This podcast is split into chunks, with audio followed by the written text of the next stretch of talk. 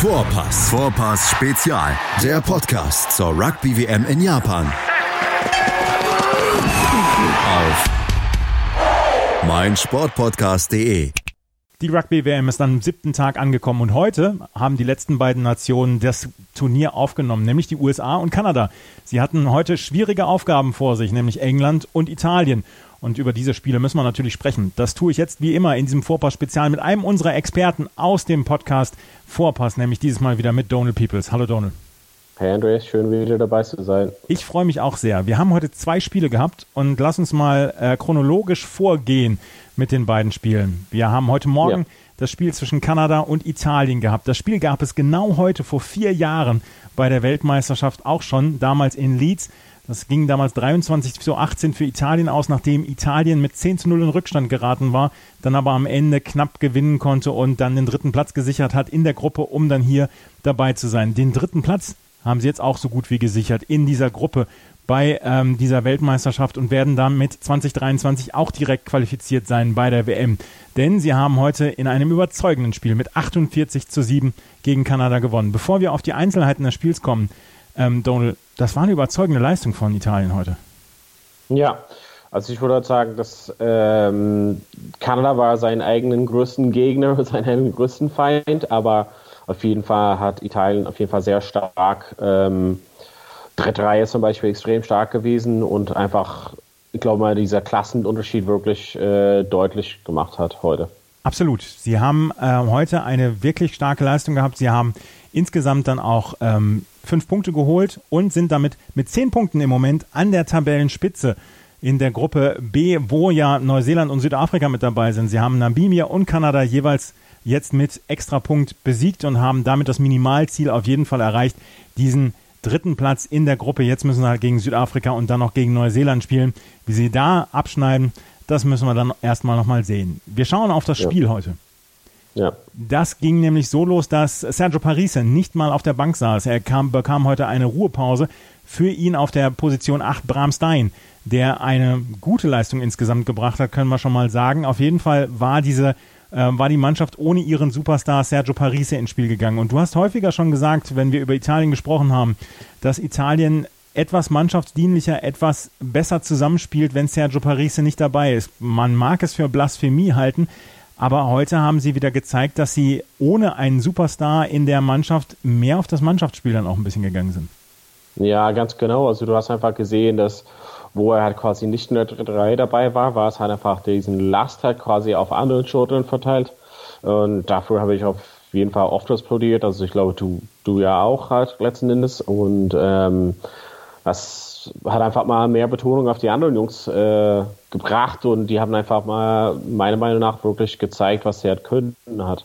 Ähm, die dritte Reihe habe ich schon am Anfang erwähnt, war wirklich das, also stärkste Paket sozusagen zusammen. Also es waren halt ganz viele äh, gute Spieler dabei natürlich bei Teilen, aber die dritte Reihe, äh, 6, 7, 8, die haben wirklich, jede von denen waren in entscheidenden Situationen äh, sehr stark und haben auf jeden Fall quasi das Spiel entschieden. Also da war auf jeden Fall deutlich die, äh, die Unterschiede zu erkennen, halt quasi zwischen der dritten Reihe von, von Kanada und der dritten Reihe von, ähm, von, von Italien halt letzten ja. Endes. Sebastian Negri, Jake Poledri und Bram Stein haben die dritte Reihe für die Italiener gebildet und Jake Poledri ist dann auch noch äh, Player of the Match geworden. Also der hatte heute wirklich ein richtig gutes Spiel. Vor drei Jahren hat er in Gloucester erst einen Profivertrag unterschrieben. Seitdem ist er auf der ja, so ein bisschen auf der Bildfläche erschienen. Und jetzt ist er schon ja. Nationalspieler Italiens und war heute Player of the Match und ist eine absolute Bereicherung für dieses Team. Es fing erst relativ langsam an, 3 zu 0 gegen die Italiener in Führung,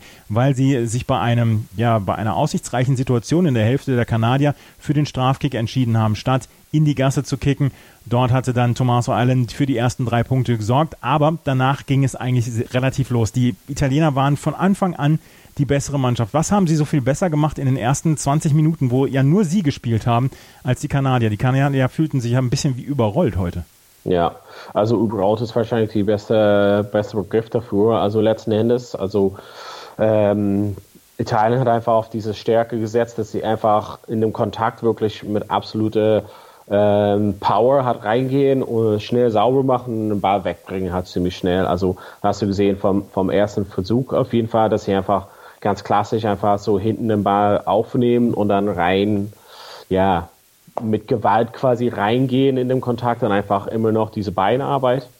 Und das haben wir einfach mal ja, ganz deutlich gemacht, die äh, ersten 20, 25 Minuten. Ähm, einfach ganz klassisch, also irgendwie vom Gedränge den Ball aufnehmen, hast du auf jeden Fall mindestens halt fünf Meter, wo du ein bisschen Anlauf äh, äh, aufnehmen kannst. Und das ist halt für gute oder erfahrene um acht, äh, Achterspieler dann wirklich äh, tägliches Brot, dass sie einfach wirklich ein bisschen Schwung hat mit sich nehmen können. Das ist halt riesen Ochsen, die da aufeinandertreffen. Und äh, da ist einfach so ein bisschen, zum Beispiel, also ganz klassisch rennt der Nummer 8 auf der gegenüber äh, Nummer 10. Und das ist halt normalerweise so, schon ein Mismatch wo hat der Nummer 10, also von Kanada, einfach äh, ja, überrollt wurde, hat, wie du auch gesagt hast. Also ja. Das ist halt, was sie ganz klassisch gemacht haben. Das ist einfach nichts Besonderes, das ist halt einfach, aber ja, Mannschaften, die auf dem Top-Level spielen, also wirklich profimäßig, ähm, dieses äh, ja, Klasse oder ein anderes Niveau erreichen können und die Basics ganz gut drauf haben. Ähm, da haben sie äh, die Kanadier einfach das nicht hat drauf, weil die hat das meiste von den Spielen hat nicht auf das Top-Top-Niveau ähm, und können halt das nicht so aushalten. Das sind so ein paar kleine Unterschiede, die man zwischen so einer Profi-Mannschaft und so alles, was da drunter ist, so äh, erkennen kann. Nach, 16 Minuten stand es 17 zu 0 für Italien, nachdem Dean Butt dann noch einen Versuch gelegt hat. Und ähm, nach 16 Minuten gab es den ersten Durchbruch für Kanada nach dem 17 zu 0 hat Italien so ein bisschen das Tempo rausgenommen und hat auch Italien mal äh, spielen lassen. Italien hat dann immer mal wieder vielversprechende Aktionen gehabt, auch unter anderem über DTH van der Merwe. Ich musste nachgucken, für was DTH steht. Daniel Telefere Haumann van der Merwe heißt er. Und ähm, der hatte zwischendurch immer mal wieder gute Aktionen, aber am Ende, sie haben es nicht mit dem letzten Pass über die Mallinie rüberbringen können. Ja, witzig.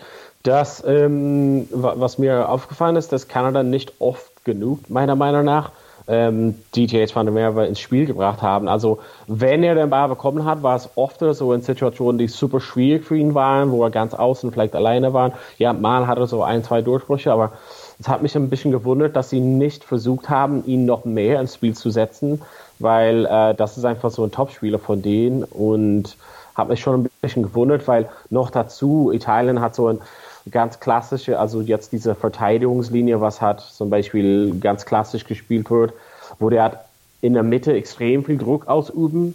Dafür lassen sie außen ganz viel Platz. Da nehmen sie halt ein Risiko, dass, äh, dass der Gegner halt den Ball nicht nach außen tragen kann oder nach außen kicken kann.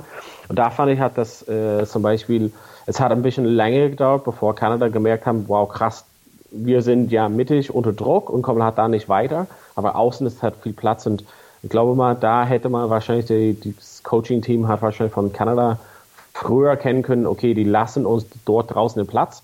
Und wenn die das dann also über Peter Nelson halt quasi den Ball nach außen gebracht haben, ist es halt auf jeden Fall viel äh, vielversprechender gewesen. Und der Unterschied wirklich, also ich meine, ich glaube, wir hatten schon gesagt äh, vor der vor der äh, Aufnahme, dass quasi das hätte auf jeden Fall viel enger stehen müssen. Also es waren ähm, einmal, wo wirklich einfach ein bisschen Geschwindigkeit gefehlt hat auf der Ecke. Kanada, hundertprozentiger Versuch. Äh, DTH van der Merwe lässt den Ball nach vorne fallen. Hundertprozentiger Versuch mit Goal. Also es wären auf jeden Fall 14 Punkte für, für Kanada gewesen. Vielleicht zur Halbzeit 17, 14 wäre es auch ein bisschen ein anderes Spiel gewesen. Und in der 20, 25 Minuten, wo Kanada wirklich am Drucker waren, haben sie null Punkte gelegt. Das ist halt irgendwie Klassenunterschied dann gewesen. Man muss einfach, wenn man äh, ja, nach vorne kommt, wirklich den äh, Versuch legen. Und auch diese, das habe ich verdrängt, aber diese 2 gegen 1 oder 3 ja. gegen 1, der kanadische Spieler geht ins Kontakt und dann versucht so ein Pop-Pass zu machen. Eigentlich, also wenn man halt das spielt oder lernt, lernt man einfach mal, okay, da 2 gegen 1. Der letzte würde auf jeden Fall dich tackeln, kurz vorm Tackling poppst du den Pass und das ist ein hundertprozentiger Versuch. Ich habe nicht verstanden, was er da machen wollte. Auf jeden Fall, die Italiener konnten sich nicht mal beschweren über das 17 zu 0. Sie haben ab der 20. Minute so ein bisschen die Zügel laufen lassen und dann kommt, kamen die Kanadier ins Spiel und wenn es 17 zu 14 zur Halbzeit gestanden hätte, hätte sich, glaube ich, niemand beschwert. Die Kanadier haben ja. einige Chancen verpasst, du hast es gerade gesagt. Aber Ab der zweiten Halbzeit haben die Italiener wieder das Tempo angezogen. In der 44. Minute ähm, gab es dann gleich den nächsten Versuch zum 24 zu 0. In der 50. Minute wieder die Italiener mit dem Durchbruch, äh, haben dann aber, äh, Entschuldigung, die Kanadier wieder mit dem Durchbruch. Aber dann gab es ein Try-Saving-Tackle von Matteo Minozzi. Ein wunderbares Try-Saving-Tackle von Matteo Minozzi. Und ähm, bis zu dem Zeitpunkt stand es 24 zu 0 und die, äh, die Kanadier hätten zu diesem Zeitpunkt immer noch im Spiel sein können. Ja, ich meine, wenn man auf das Große und Ganzen, also bis, bis dahin wahrscheinlich, dann hat sich ein bisschen ja, das eine oder andere so getrennt voneinander, würde ich mal sagen. Also da hat es auf jeden Fall ein bisschen die Puste hat nicht mehr ähm, ausgehalten für Kanada oder ausgereicht für Kanada. Wenn man auf das gesamte Spiel aber schaut, also also ich habe hab gedacht, so bis zu dem Punkt, ja, es ist ein wirklich, das ist halt unfair, wie die, wie Statistiken da stehen. Ähm, Kanada hätte auf jeden Fall viel mehr Punkten es ist ein bisschen unklar, dass das Spiel wirklich viel enger ist, dass es auf dem Punktetafel steht. Aber letzten Endes, wenn man halt sieht, ähm, auf dem ganzen Spiel hat Kanada einfach vier Lineouts, also vier von deren eigenen Gassen in wichtige Positionen verloren, also auch kurz vor deren Marfeld. Ähm, die haben extrem viele Tacklings verpasst. Ähm, also verpassten Tacklings in, auf das gesamte Spiel von Kanada 32. Das heißt, dass 32 Mal hat ein Kanadier das äh, Tackling nicht gesetzt. Da kommt auf jeden Fall ein Italiener äh, aktiv nach vorne, mindestens oder ein Durchbruch. Und das ist halt, kann man einfach auf dem Level halt nicht leisten, egal gegen wen, kannst du halt nicht leisten, so viele, so viele Tackling zu fehlen. Also ich glaube, im, im Großen und Ganzen ähm, ist ein bisschen unfair. Kanada hätte wahrscheinlich das eine oder andere Punkt mehr verdient, würde ich halt mal sagen. Aber im Großen und Ganzen ist die die gesamte Ergebnis schon richtig und ähm, ja, also Top-Leistung von Italien. Ähm, man kann halt nur das äh, spielen, was gegenüber steht, so in dem Sinne. Ähm, am Ende ist es dann, genau, wo es halt ein bisschen enger war, aber dann wirklich deutlich auseinandergegangen. In der 58. Minute gab es gelbe Karte für Matt Heaton von den Kanadiern. Er hatte ähm, ein Paket zu Fall gebracht, beziehungsweise absichtlich zu Fall gebracht, sagte Nigel Owens, gab einen Penalty-Versuch für die Italiener damit auch der Bonuspunkt, die 31, äh, die 31 zu 0 Führung und der Bonus, der Offensivbonuspunkt für Italien. Mattia Bellini konnte den nächsten Versuch legen zum 38, ne, zum 36 zu 0, Entschuldigung. In der 69. Minute erst konnten die Kanadier durch Andrew Coe den lange überfälligen Versuch dann bringen. Äh, Coe so ein bisschen wie beim Siebener Rugby auf der rechten Seite durch und dann über 40, 50 Meter hat er dann am Ende den Versuch gelegt. Peter Nelson brachte die Erhöhung und dann am Ende gab es dann noch zwei Versuche für die Italiener, un, unter anderem Minozzi dann wieder, der ähm, ja neben Poledri so ein bisschen auch der Spieler des Spiels war. Mir haben einige Italiener heute wirklich exzellent gefallen. Ähm, da wollte ich noch, noch mal deine Meinung zu hören. Wir haben über die dritte Reihe gesprochen. Sebastian Negri, Jake Polidri, Bram Stein. Aber Tommaso Alan zum Beispiel hat ein, meiner Meinung nach ein sehr, sehr gutes Spiel gemacht. Und vor allen Dingen Schlussspieler Matteo Minozzi, der hat mir exzellent gefallen. Wer waren für dich ja. so ein bisschen die Spieler des Spiels? Ja, also Minozzi auf jeden Fall, was ich hat, äh, also ich fand, er hat nicht nur im Angriff, also hat ja den Versuch gelegt, aber in der Verteidigung war es super. Also seine Positionsspiel, der war immer, der ist einfach extrem schnell, ne? Also man, das ist einfach der Vorteil, wenn du sehr schnell bist, ähm, kannst du vieles abdecken sozusagen von vielleicht das eine oder das schlechte Stellungsspiel, aber der Stand hat immer gut, meiner Meinung nach, und hat mindestens zwei hundertprozentige Versuche vermieden, indem er einfach blitzschnell zur, zur richtigen Zeitpunkt an der richtigen Ort stand. Ähm, der, der war einfach für mich, also neben, neben die dritte Reihe Spiele des Tages. Ähm, was ich äh, nur nicht verstehe, ist, äh, genau, dass die Italiener dann, also haben die Kommentatoren zumindest gemeint, dass auf jeden Fall Parisi wahrscheinlich beim nächsten Spiel auf der Bank sitzt. Das habe ich auch gehört, ich halt ja. Gut. Mhm. Ähm, was ich halt nicht verstehe von ähm, jetzt von Italien, dass ähm, quasi Minozzi soll angeblich dann auf die Ecke rücken und Jaden Hayward, der hat auf Innen gestanden hat heute, auf Schluss wieder und da ist genau, was ich vorhin gesagt habe. Also seine Positionsspiel ist halt gut, er hat nur nicht die Geschwindigkeit, um wieder alles abzudecken. Also wenn man das sieht in Six Nations, ist er normalerweise extrem langsam. Und da verstehe ich halt so nicht so, wie, wieso man nicht einfach so auf den Nazi setzt. Er hat sich bewiesen. Setzt man auf ihn, lass ihn auf Schluss. Und Hayward finde ich halt nicht so besonders gut. Vielleicht von der Bank oder sowas. Ja. Für das nächste Spiel. Also das wäre halt für mich einfach so eine Überlegung, für das nächste Spiel einfach, jetzt er hat sich bewiesen auf der Position, lass ihn einfach das Trikot bei, also behalten quasi und äh, genau, lass ihn auf die, seine Stärke spielen und ja, das wäre halt für mich ja, wie, wie man nach vorne kommt, ein bisschen in Zukunft. Also. Ja. Das italienische Team hat allerdings jetzt, oder das Trainerteam Italiens hat jetzt acht Tage Zeit, bis es zum nächsten Spiel antritt. Das wird nämlich am 4. Oktober stattfinden gegen Südafrika, dann in Shizuoka um 11.45 Uhr deutscher Zeit. Und dann kann man sehen, ob die Italiener eventuell Südafrika einen guten Kampf werden anbieten können. Das müssen wir herausfinden, wenn wir uns gleich wieder hören. Dann sprechen wir mal über das Spiel von England gegen die USA, was nämlich heute dann als zweite stattgefunden hat. Schatz, ich bin neu verliebt. Was? Da drüben. Das ist er. Aber das ist ein Auto. Ja, eben. Mit ihm habe ich alles richtig gemacht. Wunschauto einfach kaufen, verkaufen oder leasen. Bei Autoscout24. Alles richtig gemacht. In rund 40 Folgen habt ihr mich jetzt schon sagen hören, I want to tell you about the Beatles. Ich habe euch die Geschichten zu ihren Alben und ihren Songs erzählt, euch ihre wichtigsten Wegbegleiter und Vertraute vorgestellt und natürlich die Orte, die für die Bandgeschichte eine wichtige Rolle spielten. Habt ihr die drei bisherigen Staffeln schon durchgehört? Nein? Na, worauf wartet ihr dann noch? Rein in den Podcatcher eurer Wahl und einfach mal losgehört. Und folgt gerne auch unserem Instagram-Kanal iwtty-Beatles Podcast. Hey! Radio Tour, der Radsport-Talk in Kooperation mit Radsportnews.com. Alle News aus der Welt des Radsports. Jede Woche neu im Sportplatz mit Lukas Kruse und Malte Asmus. Er hat keine Ahnung, wie er dieses Rennen gewonnen hatte, weil er in der letzten Kurve gemerkt hat, oh, mein Rad rutscht ein bisschen. Radio Tour auf meinsportpodcast.de. Im zweiten Spiel hat auch der zweite nordamerikanische Teilnehmer sein Turnier eröffnet. Die USA trafen heute auf England, die ja schon einen ersten wirklich guten Eindruck hinterlassen hatten in ihrem ersten Spiel. Und die Engländer hinterließen auch heute einen guten Eindruck, haben am Ende das Spiel ganz, ganz klar gewonnen und haben den Amerikanern überhaupt keine Chance gelassen. Ähm, Donald, das war trotz zehn Wechseln von England, war das ein sehr überzeugender Auftritt von hinten, von vorne bis hinten. Ja, sie haben extrem gut äh, taktisch gespielt, auf jeden Fall. Hat man gesehen in der ersten Halbzeit, dass die quasi äh, dafür gesorgt haben, dass äh, USA nicht aus deren eigenen Hälfte gekommen sind und dann waren permanent un un unter Druck.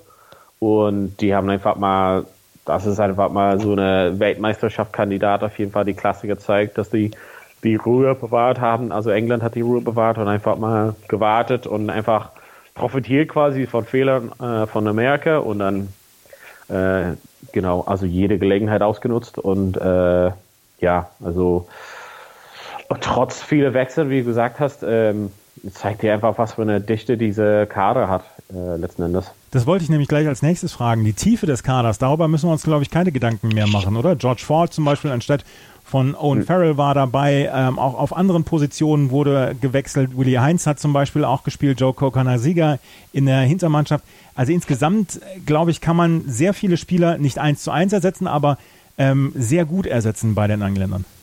Ja, also das sind wirklich, also der, ich glaube mal der Wettbewerb in dieser Mannschaft, äh, so in dem gesamten Kader für die Start 15 ist halt sehr, sehr groß.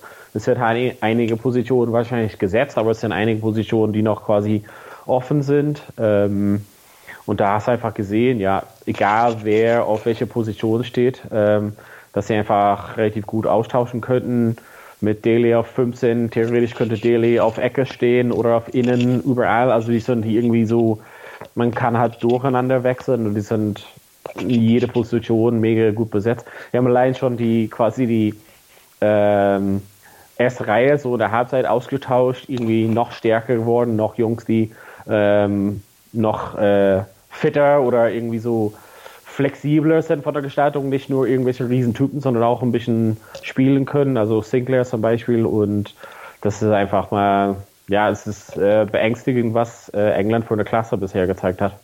Alice Gensch ist auch in der zweiten Halbzeit gekommen und er hat dann ja auch noch einen wunderbaren Versuch vorgelegt ähm, zum zwischenzeitlichen, äh, beziehungsweise zum 45 zu 0 und insgesamt kann man sagen, die Tiefe der Engländer ist hier wirklich beeindruckend gewesen. Auch wenn man gegen die USA gespielt hat, die jetzt nicht als der größte Gegner in dieser Gruppe für England äh, gelten. Natürlich müssen sie noch gegen die Frank Franzosen spielen und natürlich müssen sie noch gegen Argentinien spielen. Aber diese beiden Pflichtaufgaben, USA und Tonga, die haben die Engländer jetzt wirklich herausragend ähm, ja, gelöst. Wir müssen über eine Situation noch gleich zu Anfang sprechen. Da hat nämlich die, einer ja. der ersten Reihestürmer der Amerikaner, David Ainu, hat in der zweiten Minute ähm, gleich eine Verletzung davon getragen und musste ausgewechselt werden. Für ihn kam Olive Khalifi. Jetzt ist es gerade in der ersten Reihe sehr, sehr schwierig, die Leute dann auch zu ersetzen, beziehungsweise die müssen eine ganze Menge arbeiten. Was bedeutet das für so ein Team, wenn gleich in der zweiten Minute ähm, ein erste Reihe Stürmer ausgewechselt werden muss? Ja, das ist halt natürlich, was bedeutet das für das Team, dass da weiß jemand, der eingewechselt wird, okay, ich muss auf jeden Fall 80 Minuten durchhalten oder in dem Fall 78 Minuten. Das ist extrem schwierig und man hat auch, also ich weiß nicht, wie gut, also so, so tief kenne ich nicht aus, ähm, wie gut dieser 19-jährige Prop ist, aber er wird auf jeden Fall hoch gelobt vor dem Spiel hat.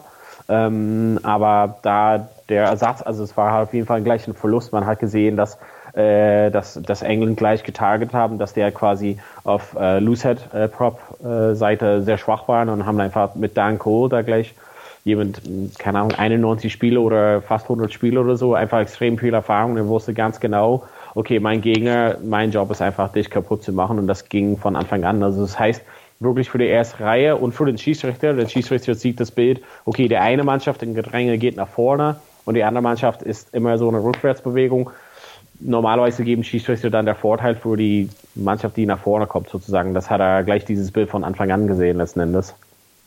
Wir haben insgesamt am Ende dieser, dieses Spiels gehabt 80 Prozent ähm, Territory für die Engländer, also 80 Prozent der, des, des Spiels befand sich komplett in der Hälfte der Amerikaner. Sie haben wirklich nur ganz, ganz wenig Entlastung schaffen können. Es ging, dass das heitere Versuche legen ging, ähm, gleich schon für die, äh, für die Engländer in der sechsten Minute los, weil George Ford nämlich als Verbinder gleich mal den ersten Versuch gelegt hat und die Erhöhung klappte dann auch 7 zu 0 und in der 25. Minute gab es dann den nächsten Versuch. Man hat sich, oder die, die Amerikaner haben sich eigentlich tapfer gewehrt in der ersten Halbzeit, aber die Engländer haben ja so ein bisschen wie das Pferd gewesen, das nicht höher springen muss, oder nicht höher springt, ja. als es muss, oder?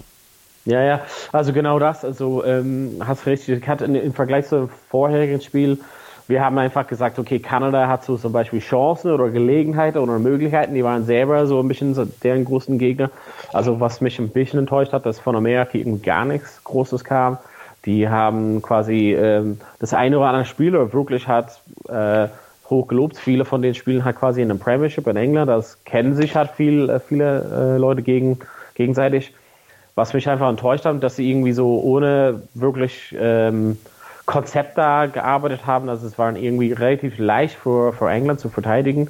Und ich muss mal sagen, England hat extrem gut äh, gespielt, aber wurde hat wenig unter wirklich unter Druck gesetzt, meiner Meinung nach. Also Amerika hat wirklich keine großen Chancen kreiert.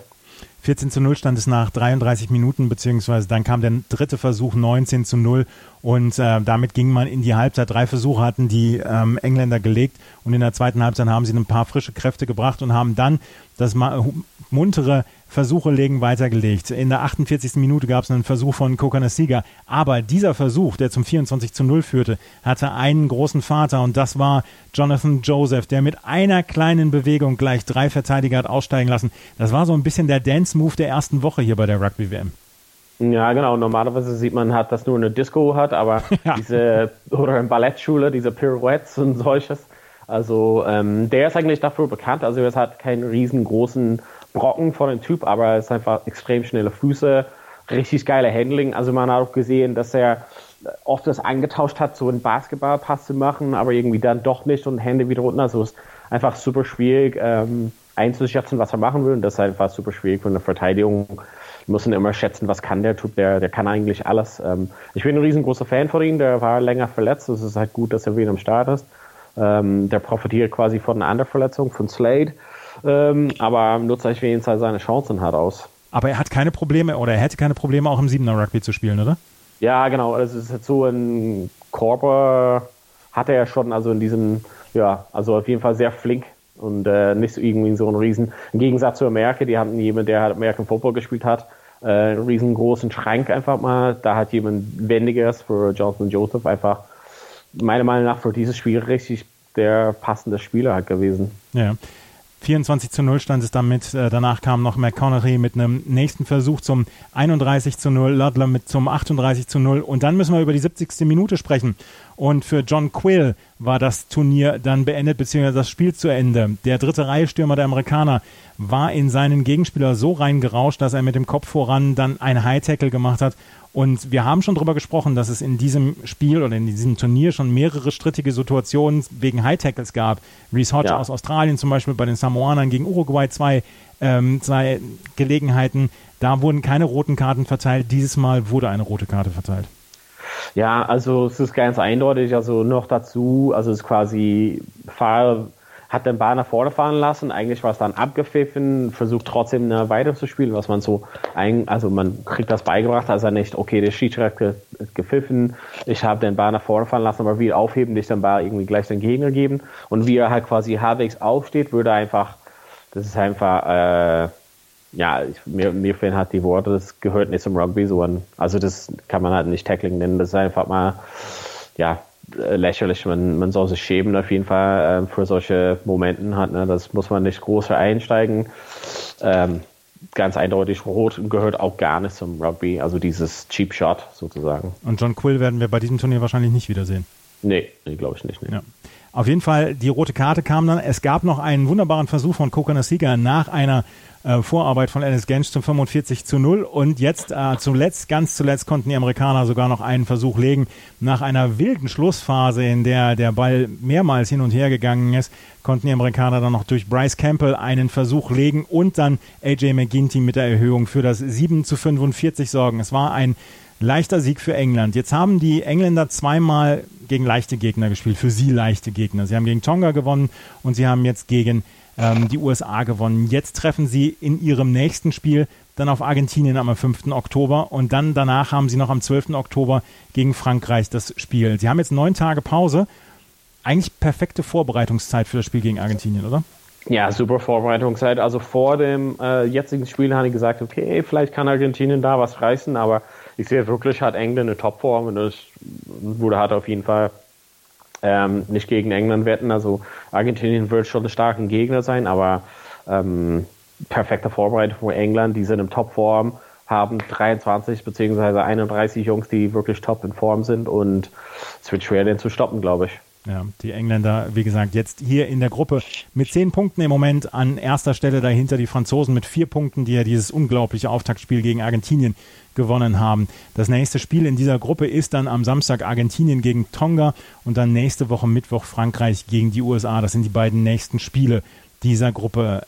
Donald, das war der Auftakt, beziehungsweise das war dieser Tag. Wir haben morgen Ruhetag. Was machen, was machen wir da? Ähm, ja, vielleicht die äh, anderen Spiele nochmal im Real Life angucken, besonders die erste Halbzeit von Irland gegen Schottland. Die erste Halbzeit von Irland gegen Schottland gerne und nochmal Frankreich gegen Argentinien. Ja, super. Ja. Genau richtig. Das war das Spiel der Woche bislang, oder? Mm, ja, also es war auf jeden Fall cool, ja, ja, sehr gut. Auf jeden Fall geht es am Samstag weiter mit den nächsten Spielen. Und dann werden wir natürlich hier auf meinen Sportpodcast.de dann auch diese Spiele wieder zusammenfassen. Argentinien gegen Tonga um 6.45 Uhr deutscher Zeit. Danach Japan gegen Irland 9.15 Uhr. Ich bin sehr gespannt auf die japanische Leistung gegen Irland. Irland wurde zu wenig gefordert gegen Schottland in ihrem ersten Spiel. Und dann der Abschluss um 11.45 Uhr Südafrika gegen Namibia, was dann eher ein lockerer Aufgalopp für Südafrika werden sollte. Am Sonntag dann Georgien gegen Uruguay und danach das Spiel des Wochenendes zwischen Australien und Wales. Und ihr werdet, wie gesagt, hier auf meinsportpodcast.de natürlich darüber informiert und hört auch gerne noch rein in mein Interview mit Alex Feuerherd von Colinas Erben, der mit mir über die Unterschiede zwischen dem Videoschiedsrichter beim Fußball und dem Videoschiedsrichter beim Rugby gesprochen hat. Donald, dir vielen Dank. Ja, vielen Dank, Andreas. Vielen Dank fürs Zuhören. Bis zum nächsten Mal. Auf Wiederhören. Schatz, ich bin neu verliebt. Was? Da drüben. Das ist er. Aber das ist ein Auto. Ja, eben. Mit ihm habe ich alles richtig gemacht. Wunschauto einfach kaufen, verkaufen oder leasen. Bei Autoscout24. Alles richtig gemacht.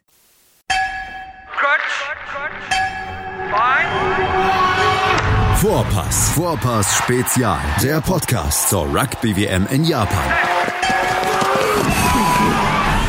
Andreas Thies liefert dir mit den Experten unseres Rugby Talks Vorpass. Ja, das stimmt. Alles rund um das Rugby-Event des Jahres. Wird Neuseeland zum dritten Mal hintereinander Weltmeister? Wer kann die All Blacks gefährden? Und kann Gastgeber Japan auch 2019 überraschen?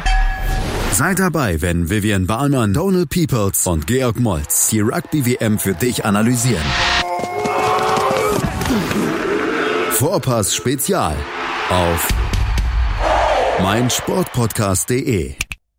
Schatz, ich bin neu verliebt. Was? Da drüben. Das ist er. Aber das ist ein Auto. Ja, eben. Mit ihm habe ich alles richtig gemacht. Wunschauto einfach kaufen, verkaufen oder leasen. Bei Autoscout24. Alles richtig gemacht.